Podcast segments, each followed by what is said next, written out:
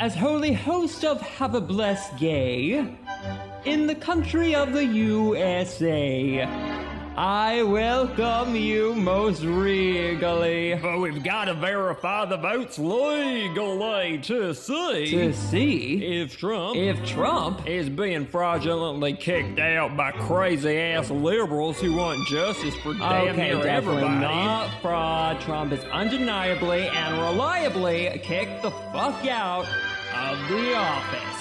Okay?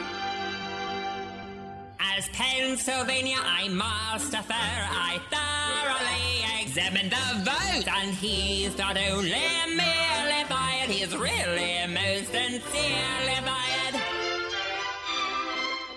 Then this is a day of independence for all Americans and their descendants.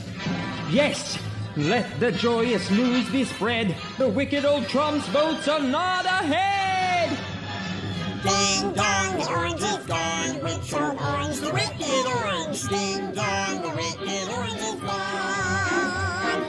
Wake up, you supremacist. You're not the shit, just a damn racist. Wake up, the wicked orange is gone. We can go be a dictator elsewhere, like Russia or China.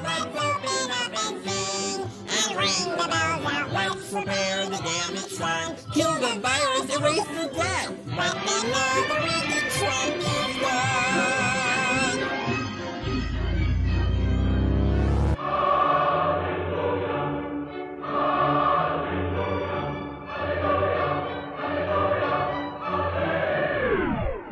First female VP, y'all! Damn it, I am so happy. Welcome to episode 26 of Have a Blessed Gay, your weekly spiritual comedy podcast. I am your holy host, Tyler Martin. And what a week we've had!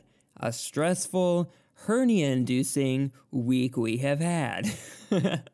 but hey, we prevailed, baby! And Joe Biden and Kamala Harris will be the new prez and vice prez of the US of motherfucking A. You know, four years ago when Trump won the election, I was in shock.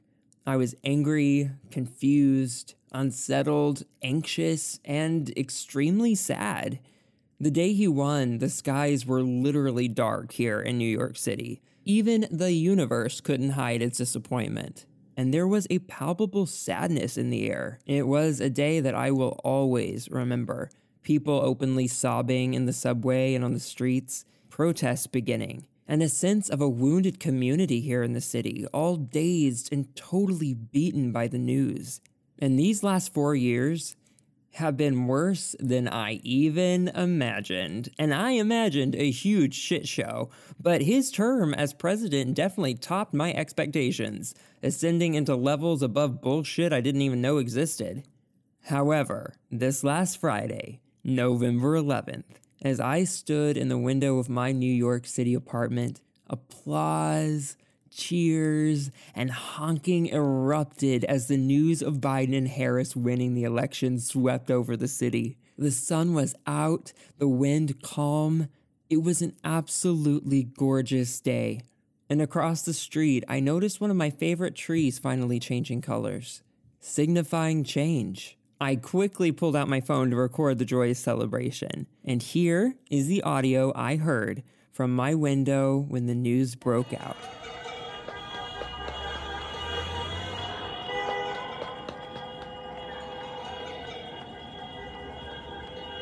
Now, let this not fool anyone, though. Please don't be a dumbass who believes the hard work is over. With Trump, we were pulled underwater, not able to breathe, much less run forward. And now, yeah, we can at least breathe, start to move forward again. But it doesn't mean we don't have racism, hate, or bigotry anymore. Biden and Harris won, but it was way too damn close of a race. That means that hate is strong here in this country. So, first of all, be safe. And second, use the celebration to thrust us forward, mend and heal the damage done, and work to make our country better. And to Donald Trump, I say a truly heartfelt fuck you. Oh, and you're fired. As the country continues to be heated, it is also important for us to take time for ourselves. We cannot fight if we are weak. So do things you love. Feed your mind and soul so you can make positive changes. Something I enjoy is religion and spirituality, if you didn't already know. So, when I was given an advance copy of a new book by Rachel Mann, I was stoked to read it. The book is called The Gospel of Eve and was just released October 29th. Her debut novel follows a group of college students as they begin to experiment with rituals in order to feel closer to the divine. Sounds fun, right? Obviously, I was super into the subject matter, but also super into the author because Rachel Mann is such a badass. Rachel is a priest, poet, writer, and broadcaster based in Manchester, UK. Author of 11 books, her writing has been shortlisted in the International Michael Ramsey Prize for Theology and highly commended in the Forward Poetry Prizes. Her best selling memoir of growing up trans called Dazzling Darkness has just come out in a second edition. And her new book, The Gospel of Eve, published in hardback, Kindle, and audiobook, is available wherever books are sold. So definitely check it out if you're interested after our convo. I had an absolute blast talking with Rachel, and we got in pretty deep, y'all, including the idea of rebelling within religion, what a calling is, and the actual real life Gospel of Eve.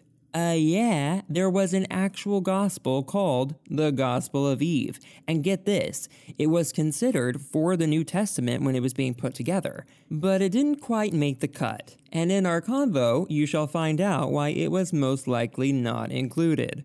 It's sketchy and juicy. But before we jump in, I do want to talk house real quick. As we approach the holidays, I am going to be going down to one episode every other week so bi weekly through the end of the year. You will still get your spiritual comedy fill, no worries. It'll just be coming now bi weekly for a few weeks. If you do like this podcast and you've been on this journey with us, make sure you are subscribed and please do quickly rate and leave a glowing review.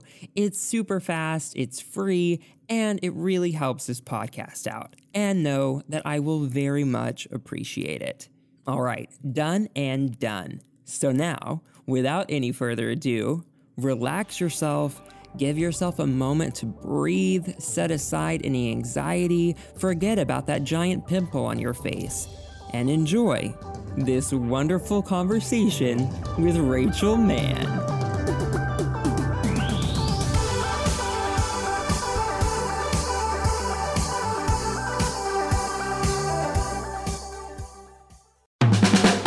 This episode is sponsored by BetterHelp, the leading provider of online counseling. Y'all, the world is crazy and mental health is important. Some might even call it spiritual. I personally use BetterHelp myself and absolutely love what they're doing. BetterHelp makes professional counseling accessible, affordable, and convenient. So if you're struggling emotionally, battling anxiety, or you can't stop crying after an episode of Queer Eye, BetterHelp can be there for you anytime, anywhere. Go to my personal link at BetterHelp betterhelp.com slash blessedgay to check it out and get what? 10% off. The best part is, you don't even have to leave your house. They offer four ways to speak with a licensed counselor video calls, phone calls, real time chat, and direct messaging. All counselors have been qualified and certified by their state's professional board. In other words, you're not talking to a lobster dressed in human clothes. They're legit. All you gotta do is go to my link at betterhelp.com slash blessedgay and begin the questionnaire to match you with a therapist who is uniquely qualified to serve your needs.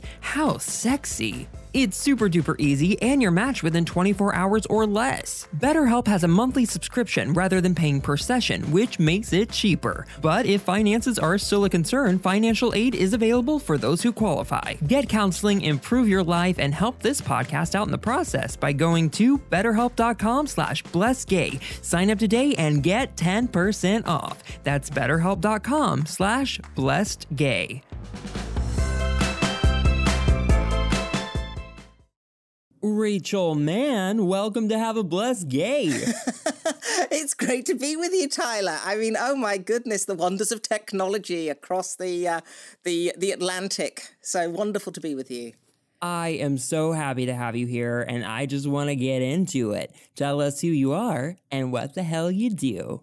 Okay, so yes, uh, my name is Rachel, Rachel Mann. I am uh, an Anglican, or as you would say in the States, Episcopal priest. Um, I am based in Manchester. I'm also a writer and a poet. I've written 11 books, um, including a novel called The Gospel of Eve, which has just come out. And for what it's worth, um, I am also um, reasonably prominent in the UK as a, an LGBT activist. I'm an out trans woman and I um, am passionate about extending inclusion in the churches in the UK and in UK society. You know, you really should take a course on productivity. You don't do enough. That's really what I got from that is that you're just not quite doing enough stuff. I just I don't sleep, Tyler. That's my thing.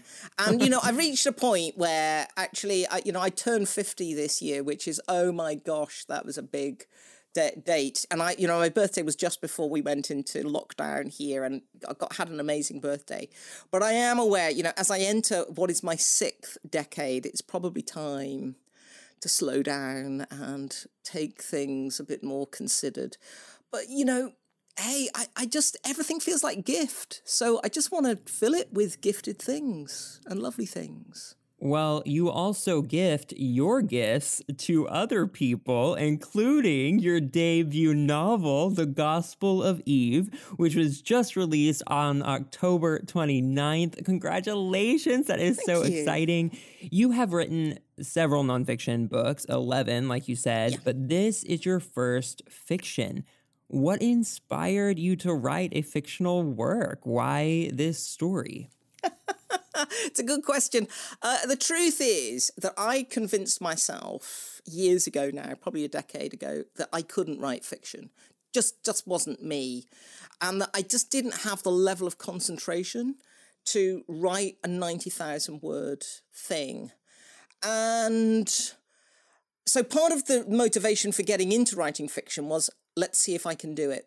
Um, where this really sprung from is um, uh, shall I put it this way, Tyler? It, it, it, this this novel's genesis lies in my three favorite things: sex, death, and religion, um, which which is actually the same thing in so many ways. That that sex and death and religion they are all about emptying yourself. They you know they are all about limit and some characters i guess walked out off the page from me as i was doing some sketches and i found a setting and the key thing was finding this setting for the novel which is this seminary this theological college in the middle of nowhere just outside of oxford and that created this intense space for these intense people to start doing intense things to one another.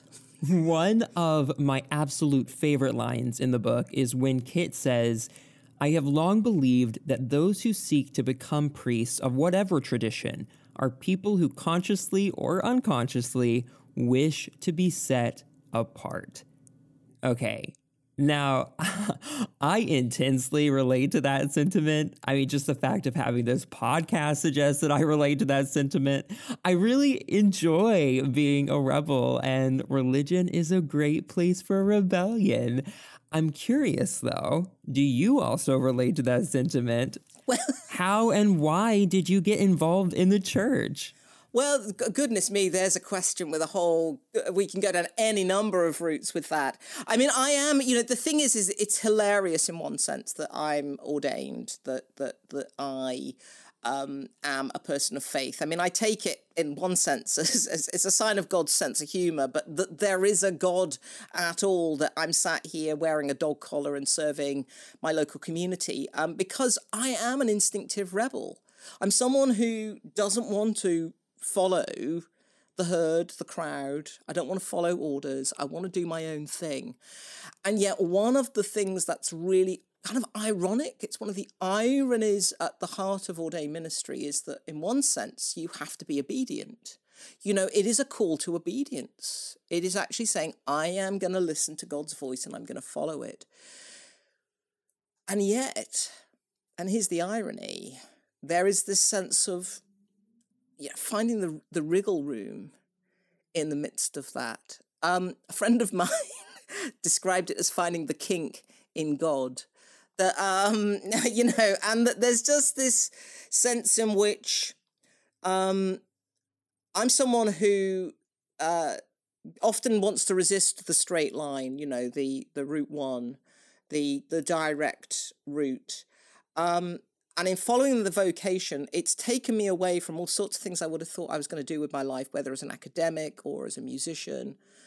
Um, but somehow I've found my space within it, my place within it, because, you know, I'm really boring. You know, and people think, oh God, how can you be boring? You write something, you know, like the Gospel of Eve. I am quite boring in the sense that I just, um, I do quite like having set routines, and that's you know being an Episcopal priest. You know, it's the same every week, same service basically, and being in a parish, you see the same people. But sometimes it's only in the routine. It's only in those straight lines that you discover the strangeness, the uniqueness of people, the uniqueness of yourself. So it's it's, kind of paradoxical, really. Mm, that is a great way to look at it. It makes a lot of sense to me in my journey.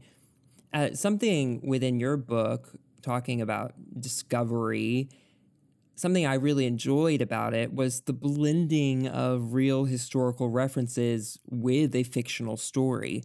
The Gospel of Eve was and is a real text, a real gospel that was considered for the New Testament and is now said to be part of the New Testament Apocrypha, which, okay, that word is so interesting. When I was researching this stuff, I learned that the word Apocrypha originally meant a text too sacred and secret to be in everyone's hands. Hmm. So, like a text only meant for priestly or holy people to view because it would be too much for the average person.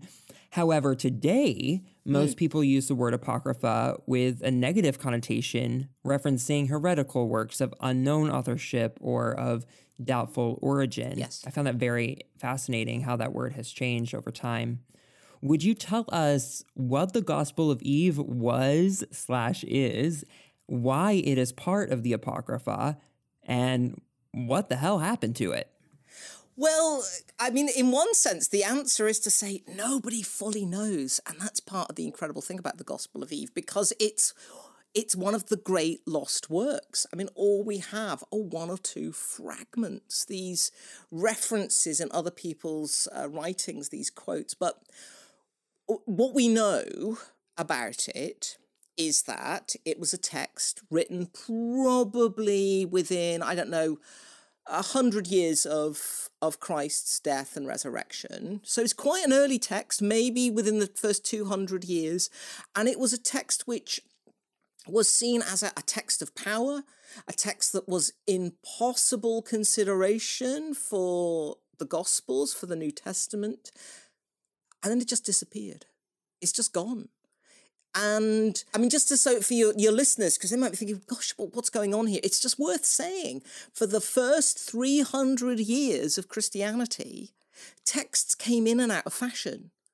And uh, this concept of canon, this idea that there is this settled canon, this settled set of books, which is what is it, 24, 25 books in the New Testament, that expanded and shrunk depending on the community. So there are texts like the Shepherd of Hermas or the Didache, which are fully exi- extant. They exist now, or the Gospel of Thomas or the Gospel of Judas. And they had a bit of traction in some communities, but then over time got marginalized. And the Gospel of Eve is one of those texts which, well, you know, I don't want to spoil things for potential readers, but is potentially quite explosive because so much of Christianity is seen as having such a downer on the body and on the flesh and on sex and self expression. But it suggested that the Gospel of Eve was precisely a text which was permissive and created a very permissive vision of who Jesus was. Now, you can imagine, if you're quite conservative, that's probably not going to go down well. So, um, maybe that's why it's gone, because people were horrified by it. Um, um, obviously, you know, again, one of the things that's at stake in the novel is is it still out there? Can it be found? And if so, what would it do to Christianity? I have so many thoughts and questions about it, and I really want it to exist in the world. I want so badly to know that someone has it, that a group of people have it, that they have access to it, that it just exists somewhere in the world, and that sometime it'll come out again. I just, I really want to know that. Well, it's it's one of those things that um that you know I, I I'm not into conspiracy theories really. I mean they just they just don't energize me and i think that they they just take too much energy to explain to you know too little. But it, you you know those people who you remember the, the da vinci code and all of that you know back dan brown. And it's you know it's the sort of thing that you can imagine that in that conspiracy world people saying yeah i bet the vatican has got a copy of two or two of it and is, is keeping it away from the public. What's much more likely to happen tyler is that someone's going to do an archaeological ex- excavation somewhere um, you know, Jordan, Israel, Palestine, and dig something up. You know, I could see that, ha- or, you know, that whole area around, you know, what we would now call Turkey and Greece. You know, those were early uh, Christian communities. And someone's probably kept a bit of papyrus somewhere. They put it in a pot and it's buried underground. So, I mean, goodness, you know, water's just been found on the moon. So, you know, let's never say never to things being found. You know, that is very, very true. We don't know a lot. We don't. That's right. Well, getting back to your book, there is a through line within that really stood out to me. It's the idea that women have historically and continue to have a difficult time within Catholicism. Why did you choose to highlight this topic so heavily in your book? I mean, partly it's because it's something which energizes me and I'm passionate about. Um, I'm, in a very modest way, a, a feminist theologian. Um, my PhD um, was took a, a feminist approach to uh, poetry and the Bible. So it's something that really does energize me. But hey, I think I've got a bit of what's the phrase skin in the game? You know, I've got some skin in the game here. I am a woman who is ordained in the Church of England. And in my church, um, whilst, you know, I absolutely feel, you know, fully respected and honoured as a priest, nonetheless, there are people in my church who don't want to recognise the holy orders. They might say it's legally true, that I'm ordained, but they don't properly recognize my ordination as the the grace from God. And so, you know, and that that does wind me up. Of course, it winds me up. Um, I mean, I say that as someone who's got great affection for a whole bunch of people who hold very traditional views.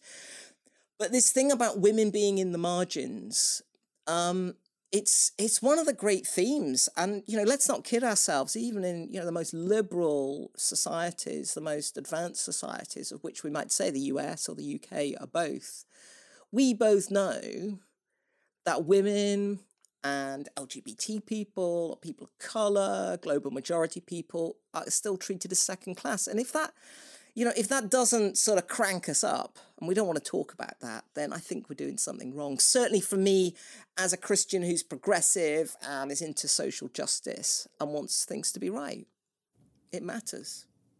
What then do you think the role of the church has to play within social justice? oh my goodness, there's a question.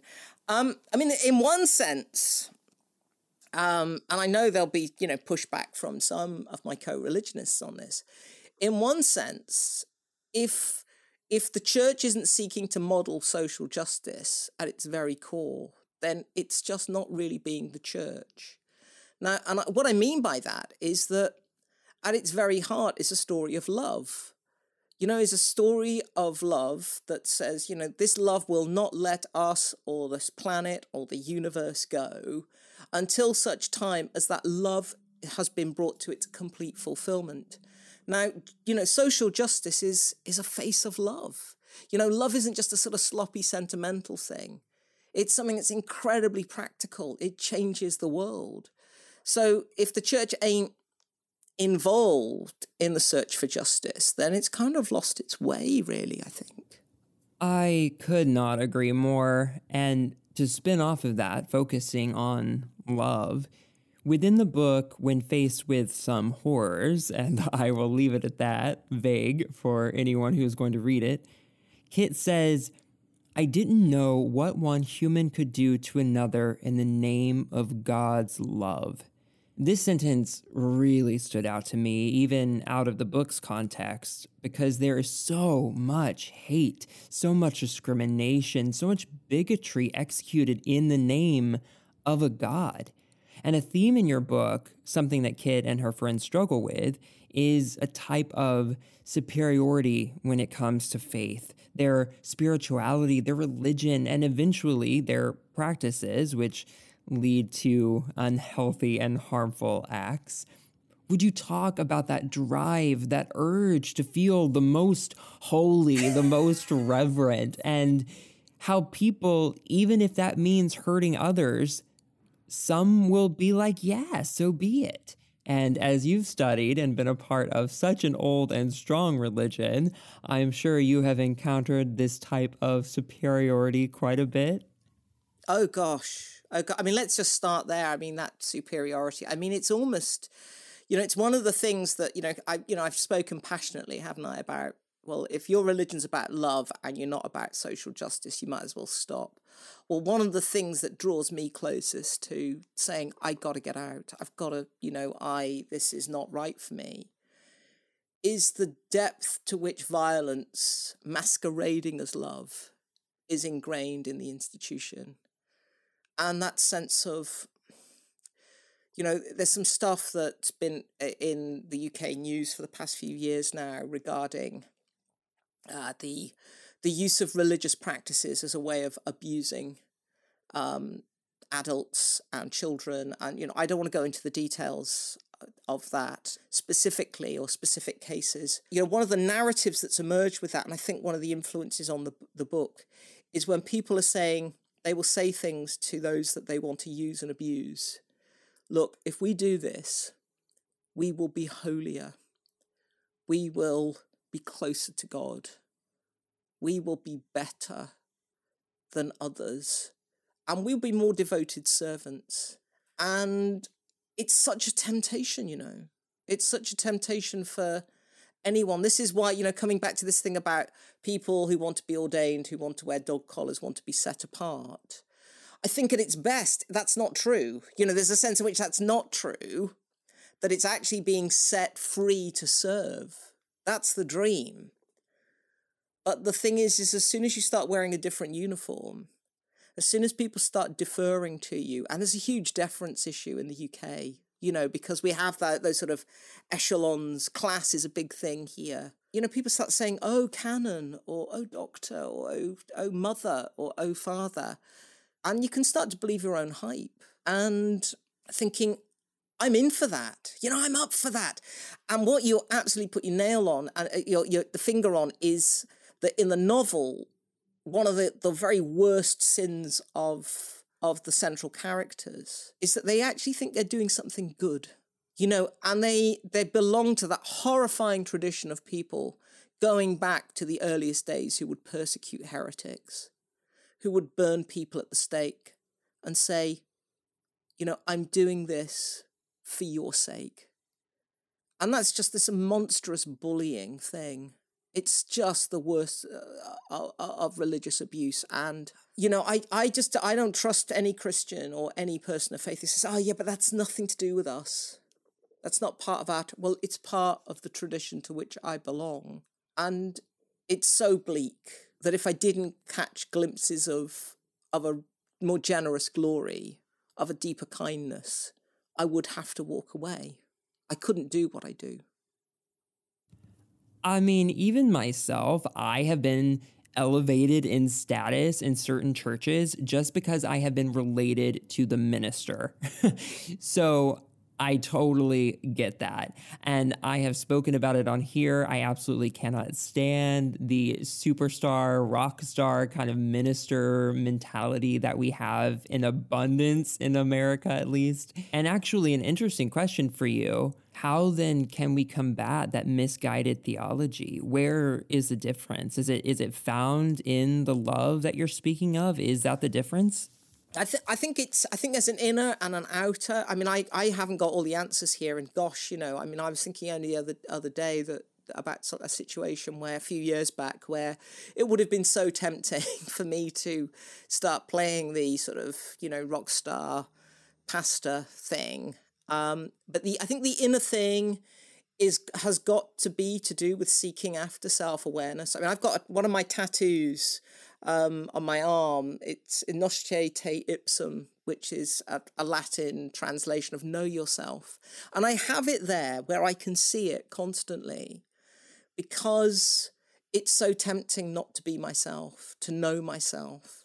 And I think to just keep that conversation going, not just with God, but with other people who just won't buy your your your, your bull you know, you're absolute rubbish, you know, st- so that you don't believe the myth of yourself. And I think that's a really, really difficult and challenging discipline. And and you know, Kit, Kitty in the novel, she she at times has these glimpses which I find, you know, someone who wrote the novel are kind of frustrating because I think, oh gosh, you're almost there, you almost see it, and then she doesn't. She doesn't and then she's like, oh God, she's getting in this even deeper. The outer thing, and maybe this is very much a British thing, you know, because organized religion in the UK, for the most part, is in quite significant decline in terms of numbers. And I just say there's nothing like 15 years of, of, of ministry in the church to make you humble in the sense that yeah you know you sort of you know you'll have people who think you're amazing but then you look around and you think uh, you know and I, there have been times it doesn't apply where I currently am but there have been situations where I've served and uh, you know everything just seems to go to dust.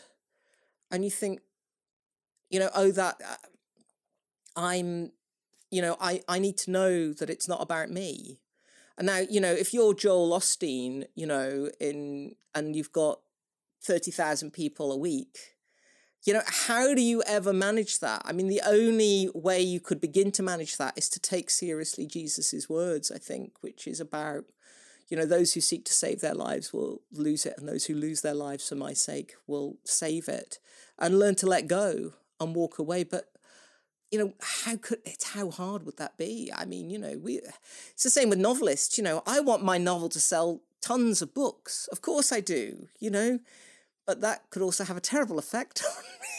Start believing all sorts of rubbish about me. I mean, thank God I've got a family who just cut me down to size constantly, and actually a congregation who just say, oh, you know, uh, Rachel, oh, you know, people think you're this fantastic theologian, but then they just sort of t- start talking to me about their their their their uh, knee replacements. You know, um, they start, you know, they start to say, you know, look at the ulcer on my leg, and I'm thinking, oh gosh, you know, this is really humbling. So it's actually being in in the warp and weft of life. Okay, just to help out, I'm gonna stop complimenting you for the rest of this time. All right? Oh no, you can't. The thing is, is and you got to remember, I am British, and you know, we we really struggle with the whole compliment thing. You know, it's sort of it's. Uh, I'm so envious of my American friends who are just really confident about you know if somebody says oh that's great or your house is lovely or whatever people just say yeah it is.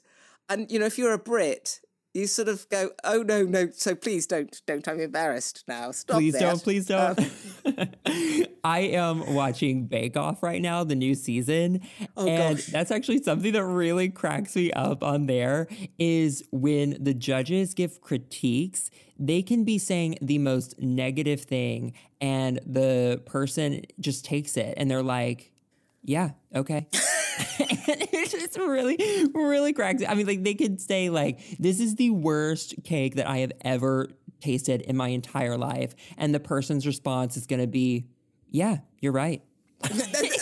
so funny. and that's that's so British. I mean, that I love Bake Off so much, um, but it's so that's so true. I mean, I'm guessing in the states it would be a slightly different reaction, would it? Um, Oh, a lot of defensiveness for sure. I, I, it- it's very rare for you to be watching a show in America and the contestant to receive like really harsh negative critiques and then be like, "Yeah, I completely agree. It's trash." well, and who knows, that kind of mentality could be rooted in some ritual work that you do yourself, which is something I wanted to ask you about. Obviously, ritual is one of, if not the major through line of the book. And I would love to learn what rituals or practices that you gravitate toward in your search for the divine.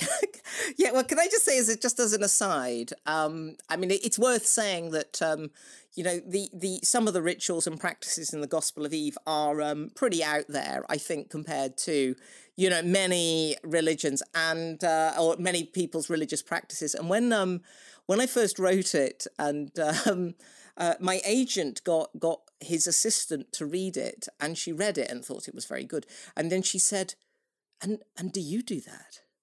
You know, do you do that? And it's like, is this, she thought it was so real that, you know, all of this stuff, this self disciplining stuff, which does happen, of course. Um, but just to say, that's not me. That's not my thing, you know. Um, I was assuming not. That would be a very different conversation, would I think. yeah. I mean, you know, whatever gets people through the night and all of that. But no, it's not me, not me. Um, I mean, for me, I mean, I'm just, as I say, I'm very boring in the sense that I, you know, I have my daily ritual of prayer. Um, in the Church of England, we have something called the daily office, which is essentially a set prayer that you can say morning and evening and last thing at night. And that's what holds me um, and has I mean during lockdown, the very worst of lockdown, when I mean because I I I'm in a higher risk category, so I was basically locked up for three months, um, couldn't go out, just had food delivered to me. Um, I really discovered the power of that same thing every day, that ritual, that repetition, and that really matters to me. I mean, I'm also I'm a big um, uh, how do I, I was going to say a big fan of the Mass, of the Eucharist. Um, you know, that sounds like really, it's like, hey, you know, you're great. You're so great, um, the Eucharist. Um, but, you know, it's one of those things that absolutely sustains me, receiving the bread and wine.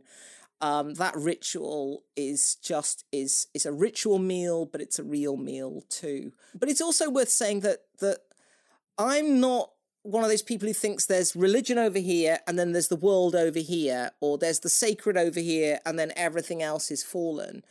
I'm someone who thinks the world is charged with divine power and beauty and energy. And I'm as, you know, I can find sustenance in watching Bake Off, you know, to make that my weekly ritual. Or, you know, The Crown season four will be coming out. Uh, after danger turning this into an advert for, for a well known streaming um, uh, organization, but it's going to be coming out in a couple of weeks. And, you know, I've been rewatching the previous seasons, and that's that sort of ritual thing. I watched uh, Knives Out again last night, which is the um, murder mystery film that came out, uh, Rian, Rian Johnson, that came out at the end of last year. And I, I, I love that as a repeated ritual. Um, I'm very visual. I grew up in a very sort of movie and TV culture. And so that matters to me too. you just labeled yourself as boring, but I definitely do not consider you boring at all. And I am curious for anyone who has felt othered, yet has also felt called to serve within a church or religious group, whether it be Catholic or anything else from your perspective as one of the first transgender priests to be ordained in the Church of England and all the obstacles that came with that, what advice do you have for someone who feels called to serve within a religion that might also feel like an outsider? Um, thank you. Um, to to be completely um, yourself, but also, and this sounds really paradoxical, but to be really cautious as well. um, I mean, what I mean by that is that if God calls, if God comes calling, if God invite is comes and makes the invitation, then I think you need to take that seriously. And here's the amazing thing. This is the really exciting thing. The God who calls or the God who invites is not calling us to be other than we are. God is calling us in the fullness of ourselves as LGBTQIA people. So it's not that, oh, God's saying, I want you to be a priest, I want you to be a rabbi, I want you to be an imam or whatever, um, but you will have to shut down, ignore, and hive off the LGBT bit of yourself. God makes that call on you completely. And that is incredible and exciting. And hold on to that. Really hold on to that because, and this is the tough bit, this is the bit about being cautious. Because there are people out there who will say, okay, but, who will say, mm, maybe you are called, maybe we'd like you to serve, but please turn down the volume on that, or please ignore the truth of yourself. Um, because we find it icky or scary, or we think deep down that God doesn't approve. Um, and, and, and, you know, those of us who are othered by the church, we have to be really, really clear sighted about the fact that there will be people, sometimes good people, lovely people, who want to be affirming, who at an almost unconscious level can't fully accept us for who we are. So then, I mean, just to, to, to finish off that curve, that arc, some people then say to me, well, okay, Rachel, why do you stay? Why don't you just leave? And I have to say, you know, I, I, there, rarely a week goes by without me thinking, okay, time for me to, you know, look at something else. Um, but the reason I stay is, for me at least, that I found that the number of people who are genuinely loving and affirming and see me for me and people like me for ourselves has grown. And it grows because of relationship and it grows because we're there and we're in that setting. And I, I don't, gosh, I don't want to be a martyr. Absolutely not. And I, you know, I'm certainly not some sort of you know, role model or anything like that. But being here, I've seen the change. And, you know, my first sense of calling came back in 1996, you know, which is, gosh, this is over 20 years ago, ago now. And I've seen the shift. I've seen how the church has grown. And it's partly because people like me have said, we'll stick around. But it is costly. I just hope it's getting better. I just hope it's getting better and it is easier because uh, for want of a better word, pioneers like me have broke some ground and opened up the paths.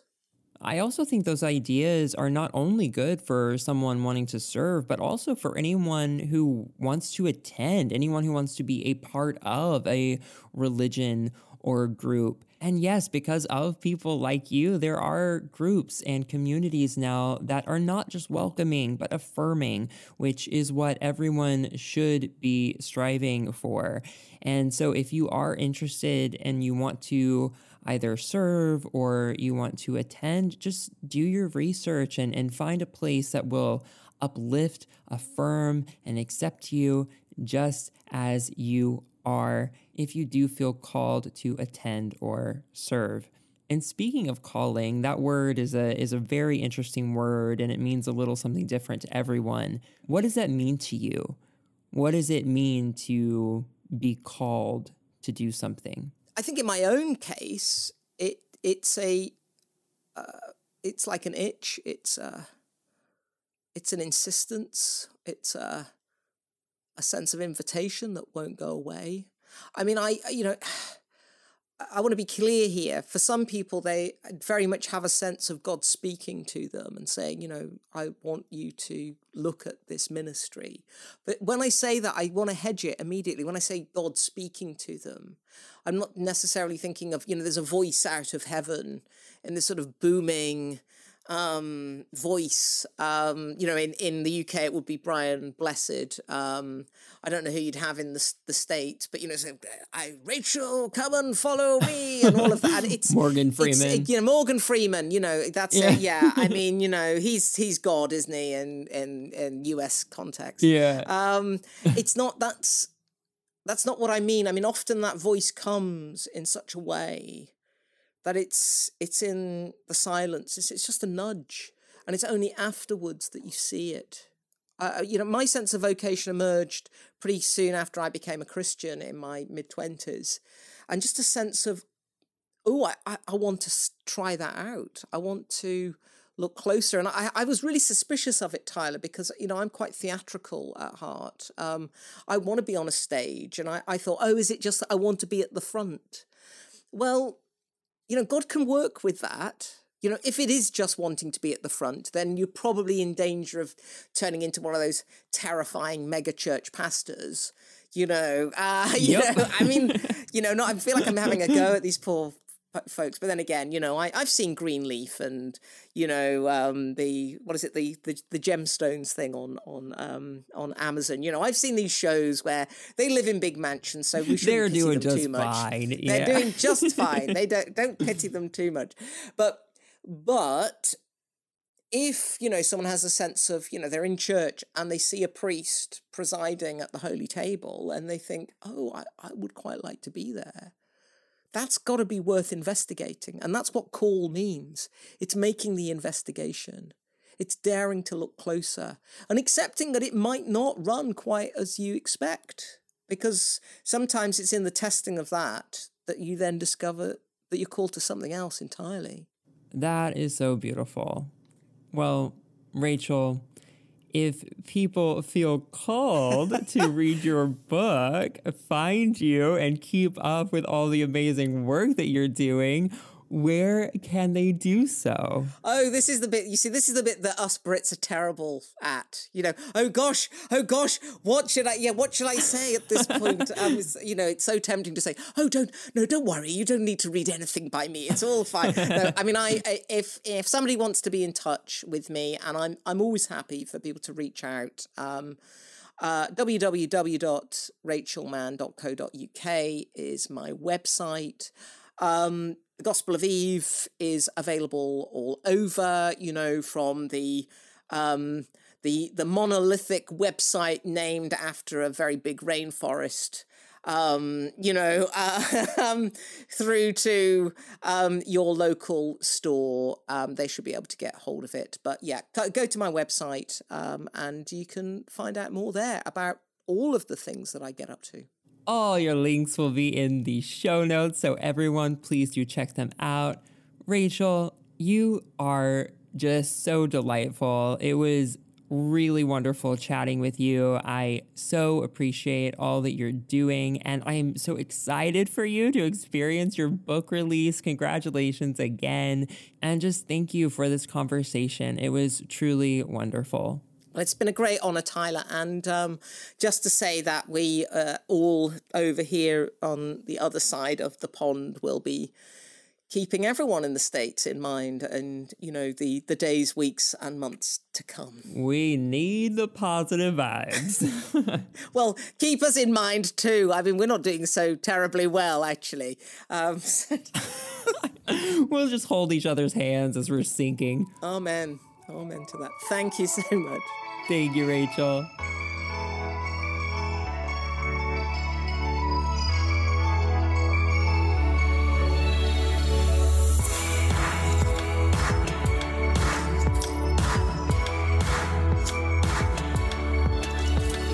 I thoroughly enjoyed talking with Rachel.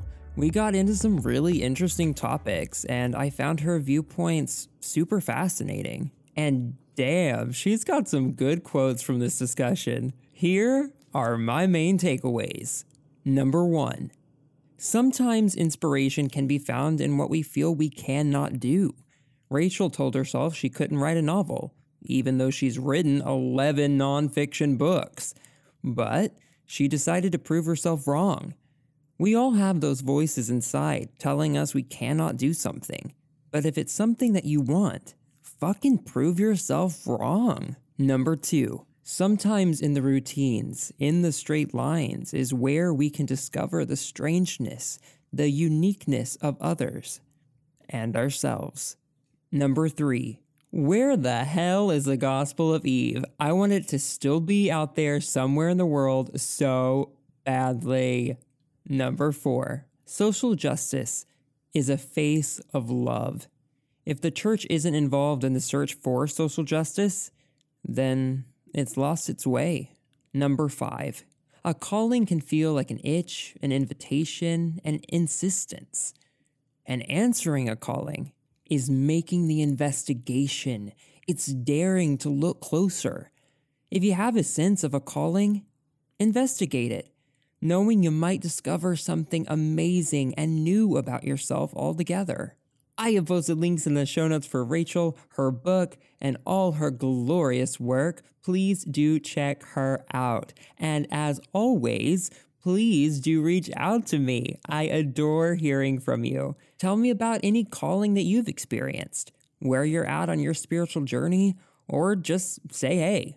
You can reach me at the email in the show notes or DM me on social media at Have a Blessed Gay on all the platforms. However, if you are struggling spiritually or emotionally and need help right this second, I always post helplines in the show notes, so do not hesitate to reach out to one of them if you need to.